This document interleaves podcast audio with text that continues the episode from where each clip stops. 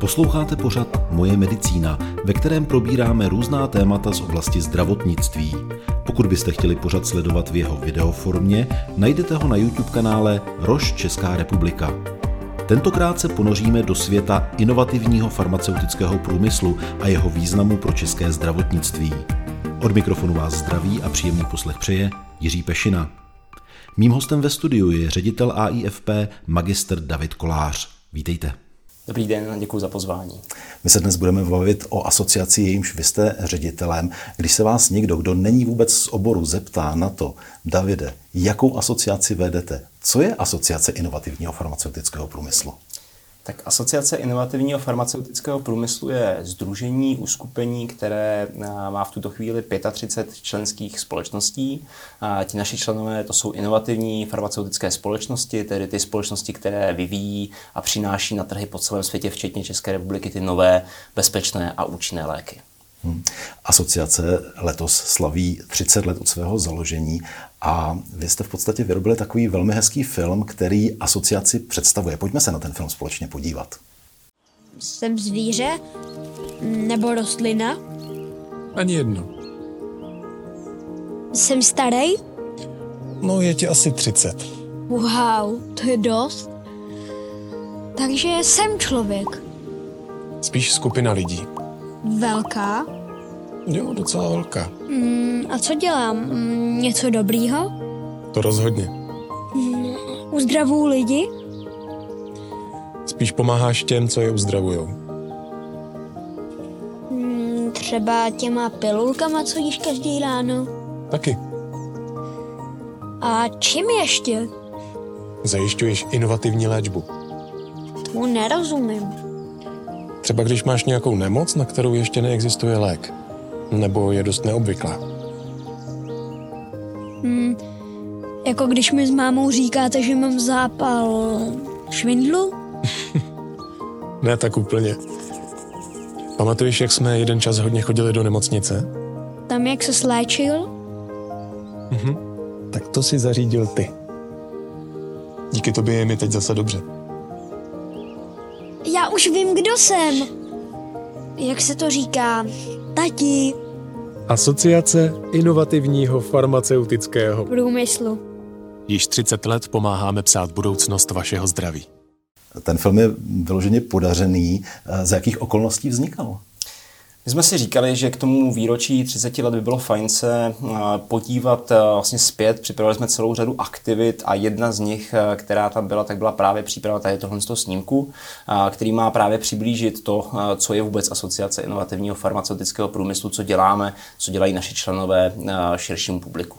V tom filmu ale zaznělo slovo inovace, konec konců inovativní je i v názvu celé asociace. Já jsem v úvodu říkal, že inovace není nějaký luxus, neměla by být vnímána jako luxus, ale v podstatě jako naprostá nezbytnost. Proč tomu tak je?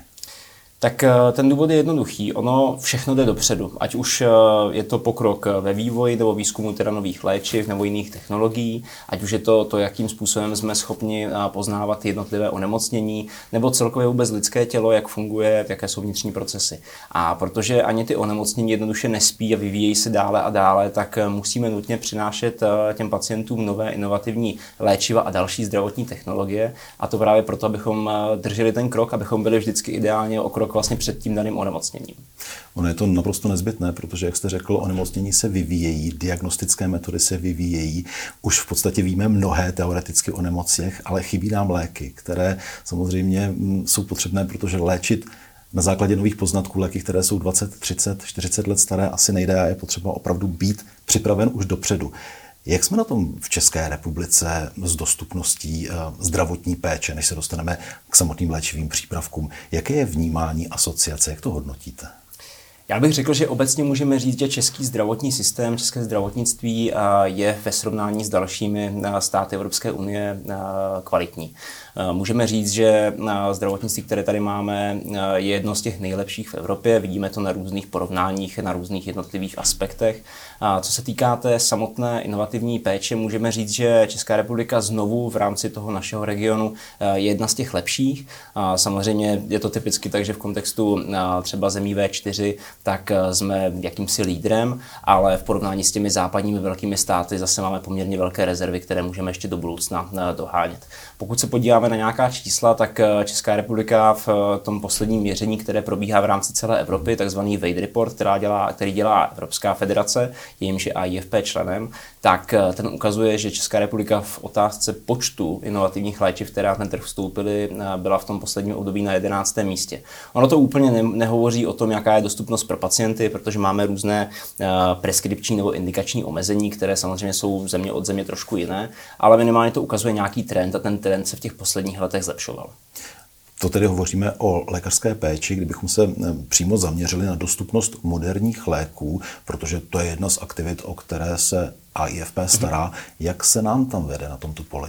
Já bych řekl, že znovu můžeme říct, že ten trend je pozitivní nebo byl pozitivní v tom posledním období, který jsme sledovali, protože někdy od roku 2016 započal poměrně konstruktivní rozhovor mezi všemi zaujatými, řekněme, stranami v tom, té otázce toho přístupu českých pacientů k inovativní léčbě, ať už je to na poli Ministerstva zdravotnictví, státního ústavu pro kontrolu léčiv, zdravotních pojišťoven, anebo právě průmyslu lékařů a pacientských organizací. A společnými silami si myslím, že se nám podařilo udělat udělat některé zákonné změny, které by tu dostupnost do budoucna eh, mohly zlepšit. A některé první výsledky už eh, vidíme. Samozřejmě tato činnost už proběhla a jestli chceme zůstat na té pozitivní vlně, kterou jsme započali, tak samozřejmě nemůžeme eh, ustat a máme teďka celou řadu výzev, které jsou spojené s pocovidovou situací nebo které jsou spojené s, se situací z výpadky léčiv a tak dále. Takže je potřeba, aby ten dialog pokračoval a aby se ty další řešení vlastně připravovaly a do legislativy implementovaly.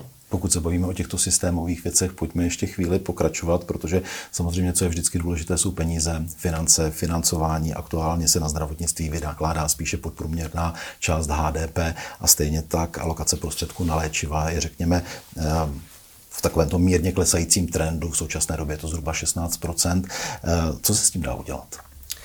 Ta otázka financování je hodně komplexní a máte naprostou pravdu v tom, že v porovnání s ostatními státy Česká republika má stále rezervu v kontextu právě poměru HDP, který se na zdravotnictví vynakládá. I když je nutno říct, že během covidu se ta situace mírně zlepšila, pořád ještě nejsme na těch kýžených 10%, což je jakýsi evropský průměr a myslím si, že bychom tam v těch následujících letech měli určitě začít směřovat. Co se týká toho, jak to financování vlastně do budoucna řešit, my dlouhodobě říkáme, že ten český systém, který je dneska nastavený, není dlouhodobě udržitelný. On funguje velmi dobře, nicméně funguje tím způsobem, že drtivou většinu všech peněz eh, dává do systému stát. Máme vlastně nejnižší poměr privátních peněz, které do systému veřejného zdravotního pojištění jdou v kontextu celé Evropy. To je něco, co by se z mého pohledu mělo určitě zlepšit. To je ta neustálá diskuze vlastně o větší participaci přímo pacientů, občanů, které by do toho systému eh, ty peníze další mohly případně vložit. Ale to je skutečně otázka, která je velmi, velmi složitá. Je to na základní strukturální změny na financování českého zdravotnictví. A my tak nějak dlouhodobě vidíme, že to není téma, které je uh, úplně atraktivní, protože to je téma, které je politicky velmi složité a viděli jsme, co uh, v kontextu nějakého rozložení politických sil udělala uh, poslední podobná novela, která řešila vlastně doplatky pacientů. Hmm. Já bych šel možná v tomto tématu ještě trochu dál a to v souvislosti s tím, jak vypadají ty nejmodernější léky, teď mám na mysli třeba genovou terapii a léky v této kategorii, protože to jsou léky, které se vyrábí, řekněme, pro velmi úzkou skupinu pacientů. Jsou to léky, které jsou samozřejmě nesmírně nákladné, tím pádem mohou být aplikované jednou za život. A teď je potřeba vlastně úplně vymyslet ten systém toho, jak takovouto léčbu vlastně zrealizovat, jak ji ufinancovat, protože úhrady nemůžou jít běžnými mechanismy, které fungují v současné době. Jak by se měl systém v podstatě připravit na vstup této kategorie léků, které jsou výjimečné, vysoce inovativní, ale také velmi nákladné? To je velmi dobrá otázka. Ono je potřeba eh, se na začátku vrátit někdy do roku 2008, protože v roce 2008 přišlo poměrně na převratné rozhodnutí nebo nález eh, ústavního soudu, který ten český systém eh, poslal úplně jiným směrem, než tehdy fungoval. A vznikl jakýsi v vozovkách dočasný systém, který měl překlenout období, než se vytvoří systém nového veřejného zdravotního pojištění. To se nestalo. Ten dočasný systém je tady s námi s menšími nebo s většími změnami dodnes. A myslím si, že naráží už na ty svoje limity pacienty a je to právě tím, že ta legislativa vlastně není schopná v dostatečné rychlosti zohledňovat tu praxi v tom světě, protože pokud se podíváme na to, které léčebné technologie, které léky tady byly dostupné v roce 2008 a které tady máme dneska, jaké jsou ty léčebné možnosti, tak to je skutečně několik světelných let úplně jinde. A ten pokrok jde neustále dopředu, je to velmi rychlé. Skutečně se dostáváme do momentu, kdy tady budou terapie, které budou aplikovány jednou za život a kompletně můžou změnit eh, život tomu pacientovi. Samozřejmě tam je potom otázka, jak tyto technologie financovat, ale to je otázka, která je obecná vlastně pro celý ten systém do budoucna. Já si myslím, že z pohledu těch léčiv samotných, a nejenom jich, ale všech těch zdravotních technologií, které do toho veřejného zdravotního pojištění vstupují, je nutné začít skutečně exaktně měřit ten přínos, který do toho systému přinášejí. Protože v dnešní době, abyste to řekl, máme nějakých 16% nákladů veřejného zdravotního pojištění pro léčiva, ale ten zbytek těch peněz eh, není z mého pohledu tak úplně dobře kontrolován a vyhodnocována efektivita jejich použití, tak jako právě v té oblasti těch léčiv, u kterých eh, se to uh, už těmi lety praxe vlastně dělá poměrně, poměrně dobře. Co se týká ale toho, jak k tomu přistoupit, myslím si, že základem je úplně to, abychom začali pracovat více se zdravotními daty, které ten systém generuje, protože tam má Česká republika obrovské rezervy, ať už na úrovni digitalizace zdravotnictví jako celku, nebo to, že vlastně vůbec nevyhodnocujeme skutečně, jestli ty vynaložené peníze přinesly ten efekt, který jsme od toho očekávali.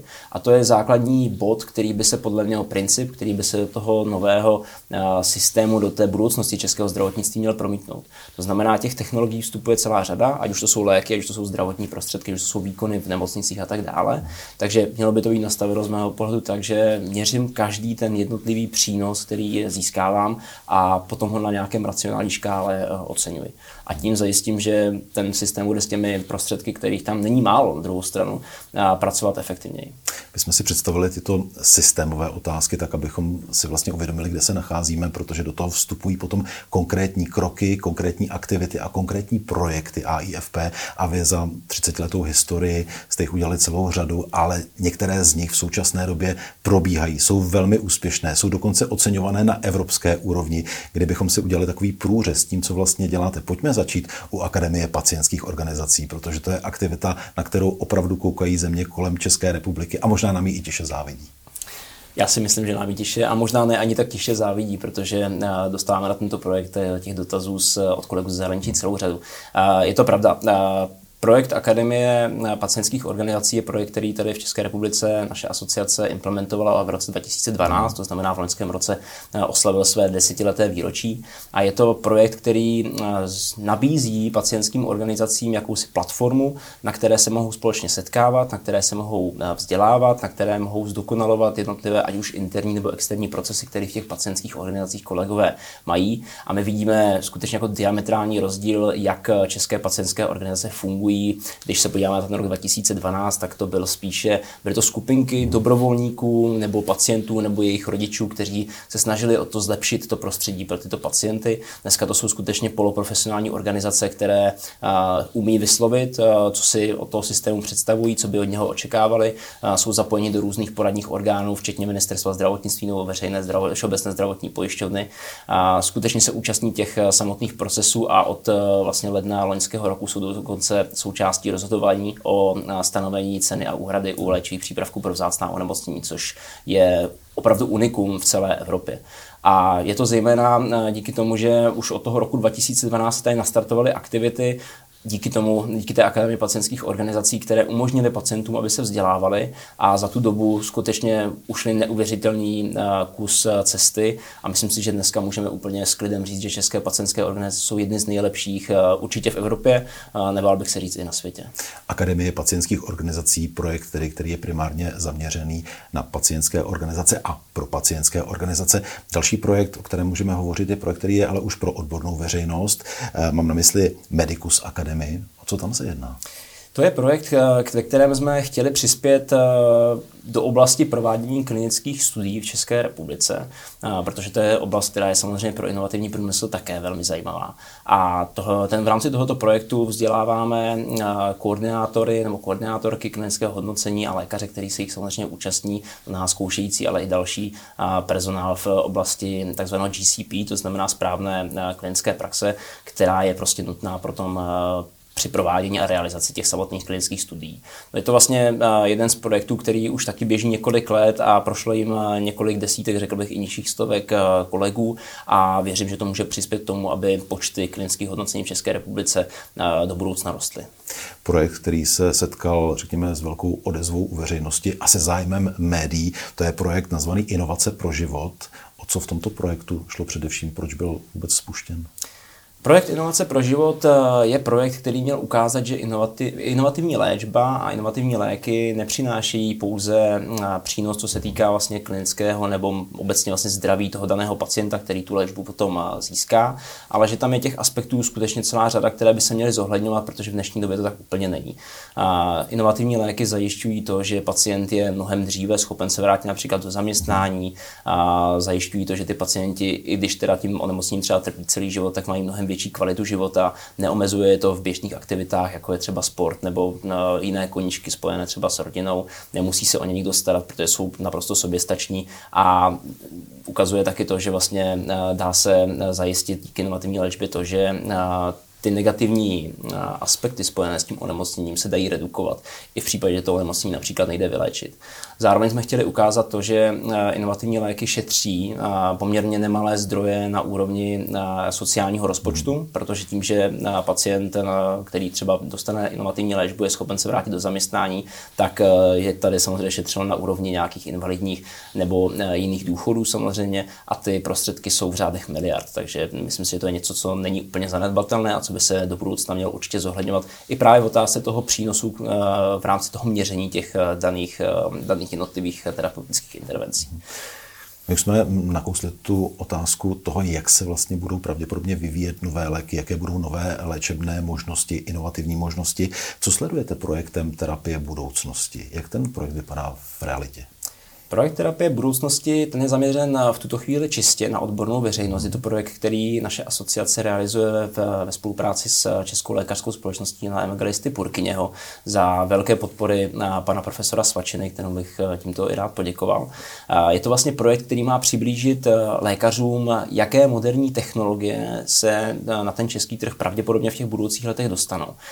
Je to projekt, který skutečně ukazuje ty jednotlivé mechanismy účinků, jednotlivé možnosti aplikace u těch nových, nejnovějších terapií, což můžou být právě genové nebo buněčné terapie, nebo je to technologie mRNA a tak dále. Je to vždycky vlastně seminář, který má ukázat, jak z technického, procesního a i toho medicínského pohledu ta technologie funguje a fungovat bude, tak aby ty lékaři měli ideálně co nejvíce informací a mohli se připravit ještě předtím, než ta technologie bude na tom českém trhu dostupná. Mhm. A IFP v roce 2013 přistoupila k celoevropskému takzvanému Eh, disclosure kodexu k takzvané transparentní spolupráci. Eh, proč je transparentní spolupráce tak zásadní v podstatě pro všechny členské eh, společnosti AIFP?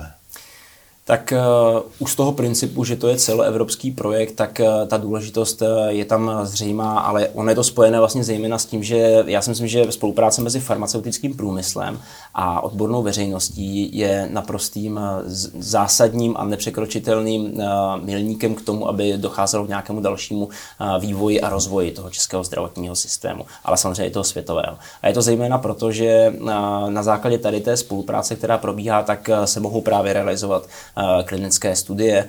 Lékaři se mohou vzdělávat, mohou absolvovat eh, odborné kongresy po celém světě, kde si skutečně jsou schopni předávat ty zkušenosti, anebo právě ty nejnovější poznatky eh, o těch technologiích, které se blíží. A protože tohle je spolupráce, za kterou si myslím, že není jediný důvod se stydět, a je to něco naprosto přirozeného a vlastně nutného pro rozvoj toho zdravotnictví, tak eh, ten projekt zajišťuje to, že je veřejně, je teda veřejně dostupná informace o tom, jak farmaceutické společnosti spolupracují s konkrétními lékaři nebo konkrétními odbornými společnostmi a jak ta spolupráce vypadá i v otázce nějakého finančního objemu. Jaké jsou plány AIFP do budoucna? Co chystáte? Tak uh, my máme dlouhodobý plán nebo dlouhodobý cíl, bych řekl, který uh, je zajistit co možná nejdřívější a nejširší přístup českých pacientů k inovativní léčbě, a samozřejmě s ohledem taky na možnosti toho zdravotního rozpočtu. A je to cíl, který je samozřejmě dlouhodobý a myslím si, že tady s námi bude několik desítek let a všechny ty naše aktivity, které budeme v těch následujících letech rozvíjet, tak by k tomu měly směřovat. My chceme skutečně přispět k tomu, aby Česká republika, český zdravotní systém změnil ty svoje základní principy tak, aby byly do budoucna udržitelné, aby skutečně začal pracovat s přínosem těch jednotlivých technologií, ať už to jsou léky nebo technologie jiné, aby se digitalizoval, aby jsme tady skutečně měli takzvané e-health a e-zdravotnictví, protože to je něco, co je skutečně úplným základem. A my tam máme obrovskou rezervu, kterou musíme do budoucna posunout. A zároveň eh, jeden z dalších pilířů té naší eh, aktivity by mělo být to, že by Česká republika měla hrát do budoucna mnohem větší roli v otázce evropského zdravotnictví, protože eh, v Evropě samozřejmě jsou důležité legislativní soubory tisky, zákony, nařízení, směrnice, které ovlivňují zdravotnictví v celé Evropě. A my máme trochu pocit, že Česká republika v minulosti nebyla tolik aktivní. Máme za sebou úspěšné české předsednictví, které myslím, bylo velmi pozitivně kvitováno a byli bychom rádi, kdyby Česká republika hrála tu důležitou roli i do budoucna. Držím palce, ať se daří vám osobně i celému AIFP, aby se podařilo naplnit tyto důležité úkoly a cíle. Hostem dnešního dílu pořadu Moje medicína byl ředitel Asociace inovativního farmaceutického průmyslu, pan magistr David Kolář. Děkuji za váš čas. Děkuji za pozvání. To je z tohoto podcastu všechno. Další díly najdete na portálu mojemedicina.cz a v podcastových aplikacích. Obrazovou verzi sledujte na YouTube kanálu Roš Česká republika. Díky za to, že nás posloucháte nebo se na nás díváte. Naslyšenou příště se těší Jiří Pešina.